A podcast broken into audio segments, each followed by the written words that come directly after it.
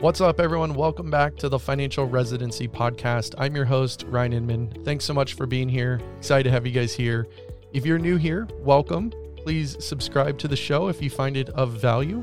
If you've been here for a while, you're amazing. I love you all. And please share the show with more physicians and physician families so we can help them understand personal finance and feel overall just comfortable with their financial situation. All right, before we go further into the show, let's hear from today's sponsor. It's a little bit different. It's by Dr. Weisman, and she is an amazing podcaster at Doctor Me First, and she's recorded a little something for you guys here.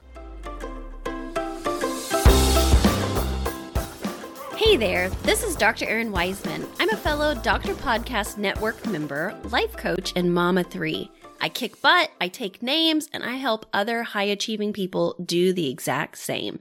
And today I want to invite you over to my podcast, Dr. Me First. It's well over 300 episodes and each one is filled with inspiration and advice from amazing guests. So grab your wife, your mom, your sister, your best friend, and come tune in as we explore what it means to be a woman in medicine and a woman in this world. This podcast is a dose of everything that I needed when I was burned out, exhausted, and ready to quit it all. At the end of the day, I do this to help you feel more connected to yourself and to connect with others.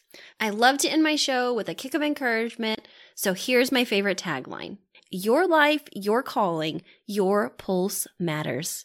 See you over at Dr. Me First. All right, it's fun to have a different voice on the air. So thank you so much for Dr. Weisman. I highly recommend you guys go check out her show. All right, so we've got some fun stuff coming up over the next three months on the Financial Residency podcast, and I'm going to talk all about real estate this month. I have received so many questions around real estate and how to get started, and is this a good investment? Which, heads up, if you email me something saying, Is this a good investment? I cannot answer that question for you unless you're one of our clients. And if you are, that is not how to do it. We will probably have a discussion uh, around the overall financial picture that you have and how real estate investing fits into that.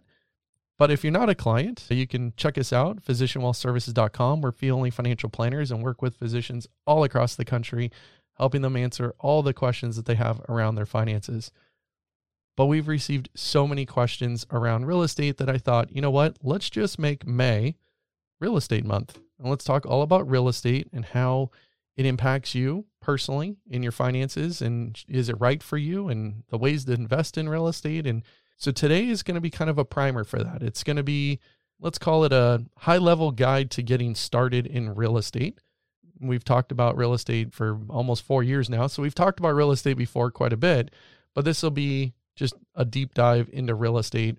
Next month in June, we are going to be talking all about student debt, where the entire market is going, how we see federal loans working out, public service loan forgiveness, the different repayment options, all that kind of stuff is going to be in June. And then in July, we're going to be talking all about physician contracts and what you need to review and should you get it reviewed and what needs to be inside of it, how to negotiate, all the good stuff. But this month is all about real estate. And I think if we look around on the interwebs, if you will, really there's a lot of information that's targeting physicians around real estate investing and seems to go hand in hand at this point. And I know many of you who are practicing medicine want to find passive income and you're looking in the world of real estate investing. Now, passive income, I don't firmly believe in passive income. I think it is active that ultimately over time can become more passive, but there's nothing that you can say where I'm going to put my money in and do absolutely nothing here. That would be, I think, irresponsible of you, and you shouldn't do that. But I digress.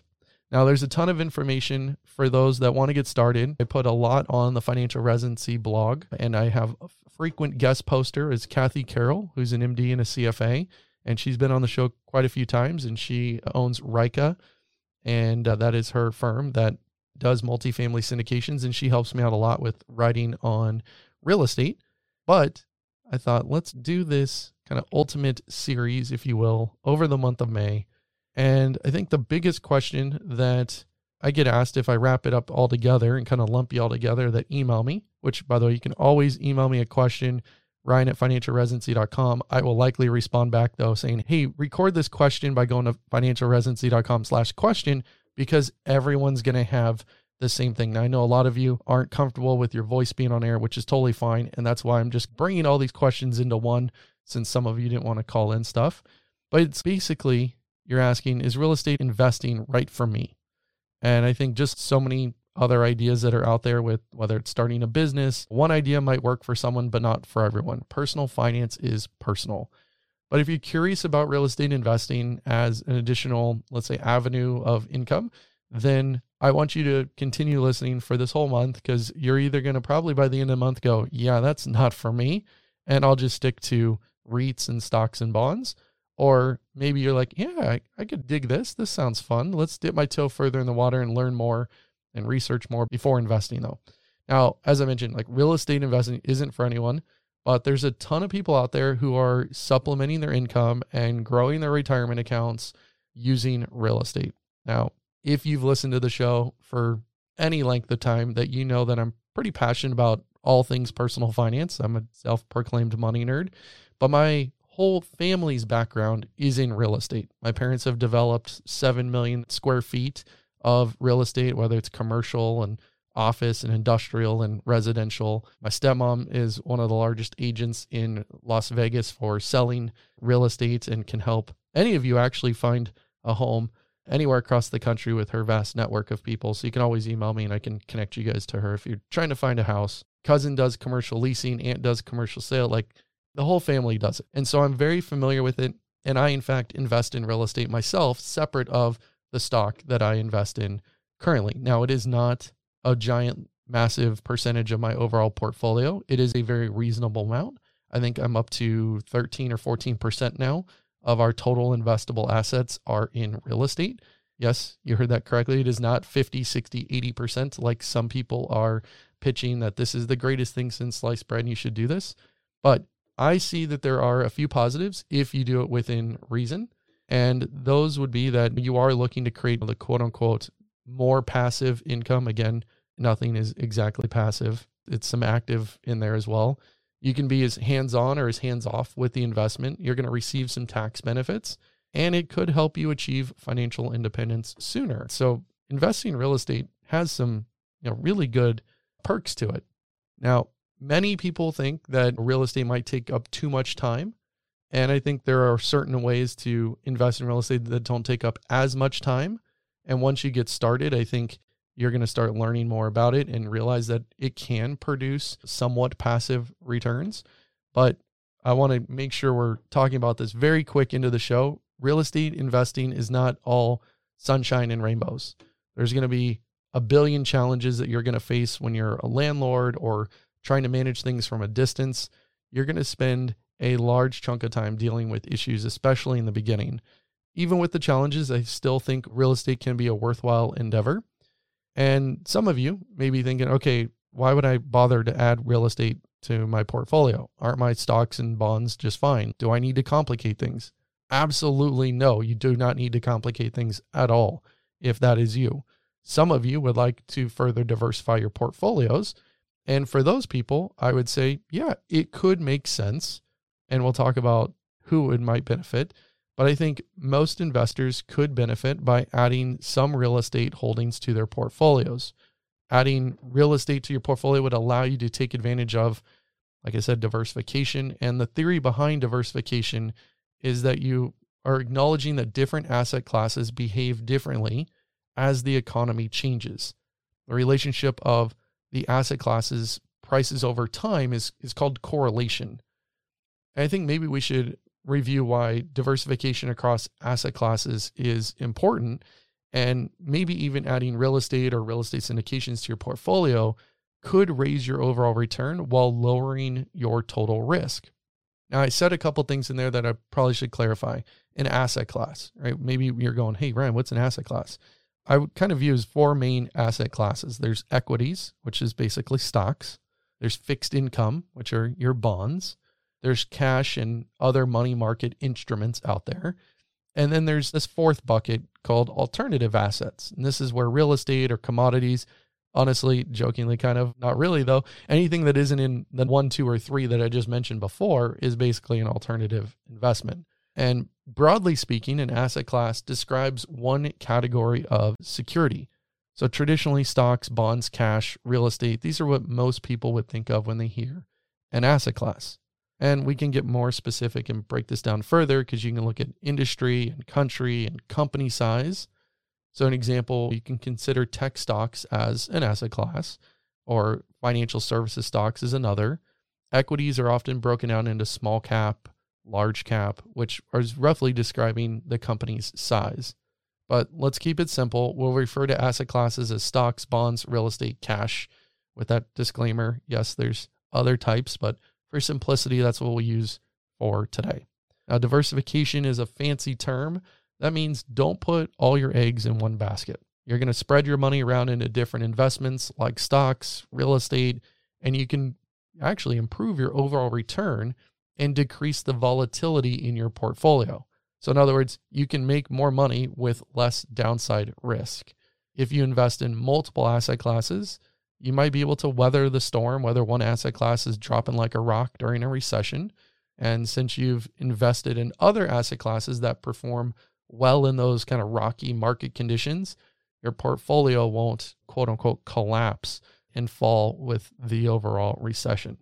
So, if we're thinking about how real estate would improve your return, I think the first part of this is easy. Real estate improves the overall return because it's a profitable asset class and it's been doing that for a very long time. Decreasing risk is great, but the goal is to make the highest return possible for the least amount of risk. I should say, for whatever risk level that you're willing to tolerate or able to tolerate. So, if you want to lower your risk, you would likely have more money into things that are near cash or fixed income. Now, real estate will help lower your volatility, but according to Harvard Economics, they put out this rate of return on everything from 1870 to 2015. the most recent thing I could find. And they publicized this in March of 2019 that real estate has actually outperformed the market since 2000, which is interesting. I would have not honestly have guessed that going through the 2008 to really 2000, probably 12 or 13 massive bear market in real estate. And specifically, they highlighted multifamily investments as having the highest average return of any commercial real estate asset class. I thought that was actually quite fascinating as well. And they further broke it down and said residential real estate, although that residential real estate has had the best long run investment performance in modern times. And I think if you're glutton for a punishment, you can check out the data yourself Again, it's called the rate of return on everything 1870 to 2015. And it was on harvard.edu's site on their economics part of their website. Looking at that, real estate might be performing better than stocks, yet real estate prices aren't as vulnerable to the same economic forces of the stock markets. You might be going, like, why don't I just throw everything in there? Again, diversification. And that honestly just wouldn't be wise. But when we look at the real estate market and the stock market, they're not really well correlated. Yet now we're going to get technical, so don't stop listening for a second, but real estate values have not historically moved in lockstep with the stock market. And as real estate and the stock market prices are not correlated, is really what we're talking about. And so adding real estate to a portfolio of stocks and bonds will decrease the overall risk in a dip in your portfolio. A correlation is the relationship between the value of assets if, let's say, the price of coffee and the price of sugar always move up in the exact same amount, the correlation is one. If the price of coffee and sugar move in the exact opposite directions, I don't know why I chose coffee and sugar. I think it's because I'm drinking coffee here. Then the correlation would be negative one. And now this has nothing to do with causation. These asset classes aren't affecting each other. The correlation only describes how prices move in relation to that other asset. So, real estate and the stock and bond markets are not closely correlated. So, adding real estate to your portfolio will, in fact, lower volatility. Now, in a perfect world, which we're not in, you'd build a portfolio of assets that are not correlated at all. And so, one asset's going to go down in value, while another asset in your portfolio ideally would go up more than the first asset actually fell. Now, again, looking back at some of this data, over the last 40 years, the stock market and the value of the multifamily or apartment complexes, they actually broke out that data and said that it had a correlation of 0.13. So this correlation is less than one, but it is still positive. In plain English, when stocks go down, there is a small chance that real estate will go down with it, but the real estate values probably won't go down as much or by as large of an amount. So, adding an asset class like real estate to a portfolio of stocks and bonds again decreases the volatility in the overall portfolio. Now, you might be going, well, why doesn't real estate prices and stock prices do the exact same thing? That is a question I've received. And I think to understand correlation between the asset classes, you need to understand really the underpinnings of correlation, which is risk. And there's two types of risk to explain correlation between asset classes systematic risk and specific risks. Now, specific risks are that tied to a country or company or an industry. Uh, let's pick on Facebook because I think Facebook kind of stinks. I'm really not a huge fan. I don't know about you guys. If Zuckerberg decides to do something controversial, the Facebook as a company and its stock price will suffer. Now, you can reduce the risk in your portfolio if you owned Facebook, which don't own an individual stock, but if you did, then you could reduce that risk in your portfolio by investing in multiple tech companies instead of just owning Facebook.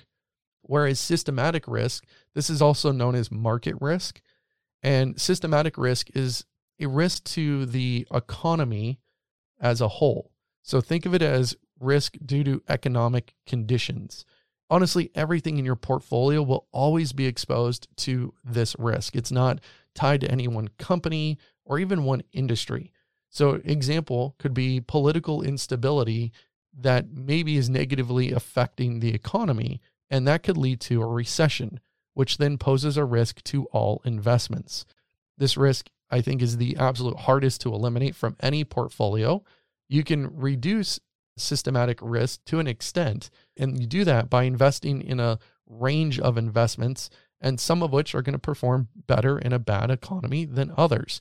But you can't ever remove systematic risk.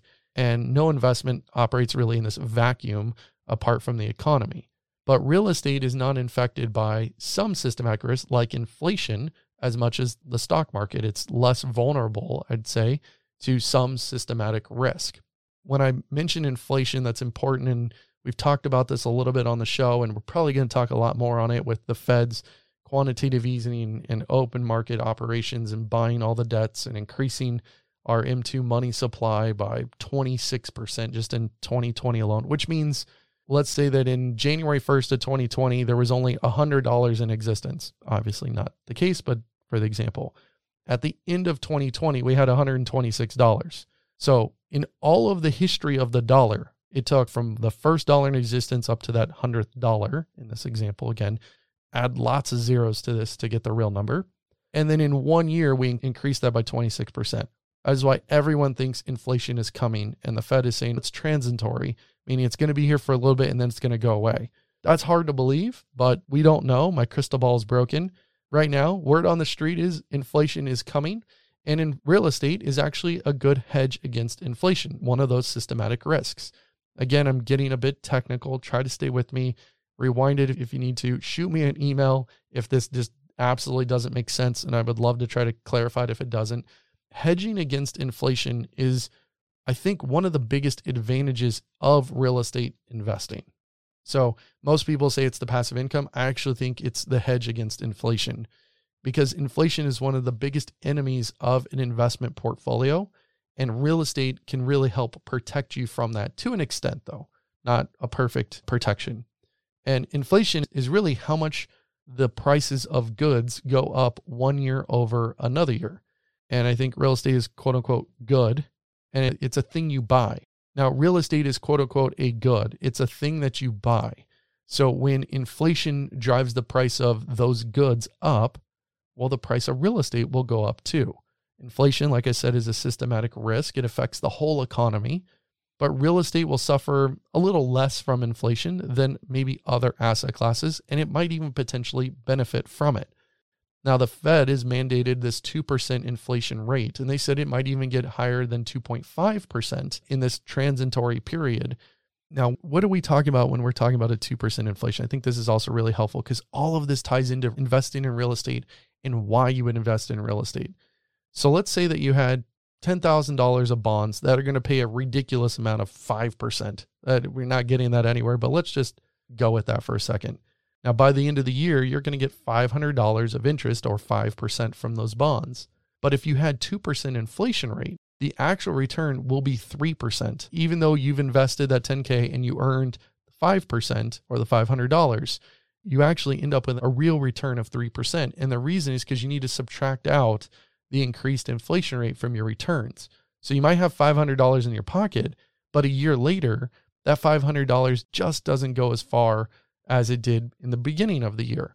And the system, by design, is supposed to be hitting 2% inflation every single year, which means that the value of the dollar will basically get cut in half by design every 36 years. Now, if we achieve 2.5% inflation, that puts it down to 28 years. So let's just call it 30 years for the sake of this discussion. What I'm referring to is if you have $100 in your hand right now and it can buy $100 worth of goods, whatever that is, think of the grocery store and what you could get for 100 bucks. It will take you $200 to buy the same exact thing in 30 years. That's why when we hear stories from our parents and our grandparents about how stuff used to cost a nickel and a dime and a quarter and whatever, and now that thing is a dollar fifty, inflation has taken hold and has basically not just caused the good to go up, but it's actually the purchasing power of the dollar has actually decreased by 50 or 80 or and the further you go back, the more it's decreased. When they first were tracking all of this, the dollar is basically down 98% or 99%, something ridiculous. And it's going to keep getting worse as inflation continues. So, real estate is a hard asset. It's an asset you can go up and touch it. And inflation causes the price of commodities, these tangible things that you can touch, to rise. So, with a rise in inflation, real estate will also likely rise in value. In fact, the value of your real estate, probably the investment itself, will rise, which will then increase your returns on your investment. So if you invested, let's say, in an apartment building through a syndication, like I've mentioned, Kathy Carroll's been on talking about syndications, that inflation, uh, as it affects the rents to go up, the total income from the building to rise, and that not only increases cash flow, but that causes the appraised value of the real estate to increase. So we've mentioned quite a bit. Now, I think most important thing to talk about here is choosing not just what to invest in, but when to invest in real estate. And you might assume that, hey, anytime's the right time to start making money. But truthfully, you need to have your financial house in order before you make any big leap into investing in real estate. And what I mean by this is first, you need to have your goals defined and a path to achieve them. So make sure you're on the right track before putting any substantial amount towards something like real estate. Some questions that I think you can ask are Have I paid off my student loans or do I have a strategic plan in place to get them paid down? If you don't, you're going to love all of June because that's what we're talking about. Am I maxing out all my retirement contributions? Do I have the IRAs that I'm contributing to? Am I putting money away in a taxable account? Do I have an emergency or a savings fund that's fully maxed out? Are you basically doing all the right things that we've talked about for the last four years? And if you're answering yes to all of those and you still have extra money left over, then and only then is it probably a good time to start talking and thinking more about real estate. But please do your homework. All right, it's going to be really tempting to throw caution to the wind and just jump in head first into real estate. And I've seen so many doctors that want to start investing and they just go absolutely in the deep end of the pool and they're investing multiple properties right out of the gate without ever having investing before. And then they get into a ton of trouble because they've overpaid for properties or didn't do the right due diligence and have tons of issues with the properties. Like it's true you need experience in real estate to firsthand to really know what it's like day to day but that doesn't mean you jump head first into it without doing your homework. Now that homework is not as hard as you might think, right? You're already doing some of the process right now. You're listening to a podcast on it. We have a book actually coming out, more talking about buying your first home, but the book's coming out later this summer on how to buy a home. But you're listening to podcasts, you can read other books, you can listen to blogs, you can join other Facebook groups, if you will, to that are focused on real estate. You want to talk with people who have actual experience. A lot of the people that are promoting products right now have no experience or very little experience in what they're doing. They maybe have done it one time or two times, or maybe they're viewed as a quote unquote guru to a lot of you, but they don't have a ton of experience. You need to follow people who have a big background, who do this all day, every day. It's not some random thing that they decided that they're an expert in. You need to go with a good resource and maybe even find a mentor, someone who's willing to tell you the good, the bad, the ugly about all of your questions and your ideas that are related to real estate. And the point is, it helps to know what you're getting into first. And so, my personal recommendation is first learn how to evaluate deals. And then, and only then, when you're very confident in the numbers and you can explain it to someone that is meaningful or important in your life, whether it's a spouse, your parents, whatever, exactly what you're doing and why you're doing it, they then can understand how it works then you've truly mastered the concept. You truly know what you're doing to the extent that then you can go buy a property or go invest in a multifamily syndication or something like that. And if you want a good course, you can go to financialresidency.com slash MF Masterclass. That is actually the class that Kathy Carroll and Veena Jetti, who have both been on the show, as well as Kate and Victor Mangona. All of them are very extremely smart people have a fantastic course that I've got to sneak peek look at. And that can help you understand all the ins and outs of investing in syndications. So you can check that out if you're interested in that piece. But there's a ton of resources out there. And I highly encourage you to continue to improve your knowledge and feel very comfortable before putting any of your hard earned money into real estate investing. Now, I'll give it right before we leave here just some common forms of real estate investing. So, common forms of real estate investing. And as we're talking about these, there's several of them, and I'll go through them pretty quickly. And then as we dig through this whole month on real estate, we'll be talking about some of these very in detail. But you can own rental properties, right? They come in all shapes and sizes, but most of you are going to think when I say that single family homes, right? They're the most common, they're the simplest form of real estate investment. You know, it might be a, you could also go to a duplex or a triplex or a quad. Those also fall under rental property category. Single families, duplex, tries, quads, they're all options. And you might not even need a property management company in order to, you can potentially handle that all on your own with your tenants. Now, rental properties could also be something like multifamily or apartment complexes. And I think these are definitely great investments to potentially consider if you have a large amount of capital that you'd like to place and you don't really want to do any of the work. Retail is another way that you might be able to invest. And I think retail absolutely got crushed, and we have no idea what's going to happen. So I'd be very, very careful with this. But that would be something like properties that maybe a building that's CVS or Walgreens or could be strip malls that these big companies are going to go in and take long term leases on, and you and probably many other investors are going to buy in and hold these triple net leases. And really everything is handled for you in that sense. But retail as it sits now with COVID and everything up there, I'd be very careful with this. There's things like mixed lease properties and there's industrial, there's mobile home parks. You could do land ownership. That could be profitable, right? Developers are looking for land. And when that happens, like you could definitely hit it big, but holding land is extremely, I think, risky way to basically buy and invest in real estate. There's fix and flips. That's when someone maybe yourself or you're investing with another person. You go buy a home, you renovate it, you tear whatever it out that you need to, you fix it up, and then you flip it out by selling it for a much higher price. You're putting all that money in to renovate it, and then you're selling to ideally make that profit. This is like what you on HGTV. I promise you, it is a lot, lot harder and takes way longer than they're actually showing you on TV. That wouldn't make good TV if they were showing you the entire process and usually you just see like the funny moments and the little bloopers and things but this could be something that if you're extremely handy and you have extra capital and you have extra time all of which physicians don't but maybe your significant others do that could be an option. I'm not into selling things very much. I like to buy and basically hold as long as i possibly can um, until something dramatically is going to change my mind so I'm not into fix and flips. It's a lot of work to generate lots of gains that I'm just not excited on. I'd rather just be a holder of it, but there's lots of people that do that. There's real estate investment trusts are known as REITs, and this is the option that most of you should choose because you can invest in real estate without directly being involved. And we're really primarily talking here about public REITs because those are traded on the stock market.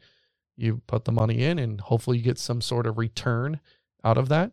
Basically, you're investing in companies that are going to go buy the industrial buildings, the strip malls, the whatever. They all specialize in something.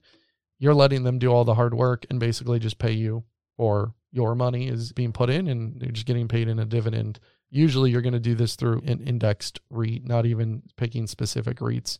Because again, we're all about diversification, passively, index funds, not picking individual securities. There's other crazier ways that I definitely won't go into, but tax liens and there's all sorts of notes and non performing notes. We're talking about first trust deeds and second trust deeds. There's so much other stuff in there. When you're looking at that list of stuff that you could potentially invest in, they all change. There's complexities with each one. You cannot master all of them. You're going to have to dig into one and to really understand one and how it works before you jump into multiple ones. And I think there's some great questions that you should ask yourself. And when I had Dr. Carol on, we were talking about real estate and syndications and all that. I think she had five really, I think, great questions that will help you understand and narrow out what that would look like. And very quick synopsis of those questions in case you missed that episode was question one was, Are you a control freak? Two is, Do you have a lot of free time? Question three is, do you like humans? I think that's a funny one because if you're going to be a landlord, you better like talking to people. Question four is, are you comfortable taking on additional risks? And question five, I think, is the most basic and simple one, but most people get lost up in the details and the FOMO of, well, I need to invest and need to do all these things because that's how I'll hit passive income streams that'll allow me to retire super early. But do you actually like real estate? Those seem like simple questions, but I think you really, really, really should try to sit down and answer those in the respect of just like any other venture that is worth doing. If you can't understand or if you don't like the thing that you're about to embark in, don't do it. It's best to try something else. But I think going through these questions, you're going to get a better understanding if you're an active investor or a passive investor, and ultimately which type of investment is right for you. So for the rest of the month, we're going to go through, and I think this is a decent primer of why real estate and the benefits and some of the cons on real estate investing. We're going to talk about some single family rentals. We'll talk about some syndications. I'll go through a bunch of other stuff in detail this month, but hopefully this is a good primer for you to understand how things work. We're even going to get in the nitty gritties. I promise you, we're going to do some of that talking about how the IRS views your real estate income and how it affects your taxes and with net investment income tax and taxes ordinary income we're going to go through all the crazy stuff and accredited investors. So more is coming promise you that. But hopefully this was helpful and i appreciate all of you. Switching over to our financial malpractice segment i've got on special guest john Appino today john welcome onto the show. Thank you for having me man this is going to be fun. John is an expert. He runs contract diagnostics. We love partnering with you guys. And I'm curious to know what is your financial horror story for us today? All right. So, the defining what's reasonable, if you see the word reasonable in your contract, it can be up for grabs and fluid per se. So, there was one physician who had schedule, it was reasonably determined by the employer. And it was no more detailed than that. And uh, he sent me an email. I actually copied the email and so I'll read it because I can't do it justice if I were to tell it myself. So this is his email that he sent in. So today, my upcoming schedule was released, and now I think this may be grounds for breach. This is insane because in no world is this considered even fair, let alone reasonable, because I've worked the following. The only thing I haven't worked is Thanksgiving Day and New Year's. So I would argue this is breach of contract as I've worked literally all major holidays except those two listed and let me know your thoughts. So, two days of Labor Day weekend, Columbus Day weekend, overnight Halloween and Halloween weekend, night before Thanksgiving, so he couldn't travel anywhere, Christmas Day, and the day after Christmas, MLK Day, Valentine's Day before and after the night shift, and then all six days of Mardi Gras. So pretty much every single holiday. And then in between all of those, so it's not like they were giving him additional time off. In between all of those, he was working his r- typical five day a week schedule, there was no extra day off for any additional weekends that he worked. I feel that's unreasonable. He felt it was unreasonable, but since the contract didn't define what reasonable was, I don't know that he really had a leg to stand on. So we can sit here and talk about what we feel is reasonable and unreasonable, but having details in a contract on your specific schedule and not something that says reasonable or fair might be in a physician's best interest. Because for something like that there and again depending on what the contract is you can potentially leave but that might create other issues and financial considerations of course as well. What's considered reasonable it's good to have those things documented and defined. Yeah i really don't like that word reasonable and we've seen it a few of our physician clients contracts and i'm like i hope we never have to test this because that is very hard to like you said have any legal ground to stand on. I'm curious off your take here on this if there was other physicians in the practice or in the group that had the same language that weren't working those and required to work those holidays could that be then potential grounds to say look we we're all the same we're all equals. You're just having me work all of these holidays where you're not having anyone else. Could that be deemed unreasonable, at least give them some sort of leg to stand on? Potentially. Again, it's up to what people think might be unreasonable. So sometimes we'll even see policy documents that might carve out certain individuals for doing certain types of schedules or holidays. And so without knowing what all those look, but again, that's why instead of having even fair and equitable equals good. But then if there's something about policies with once you're over 55 years old, you don't have to take call anymore. You don't have to work holidays.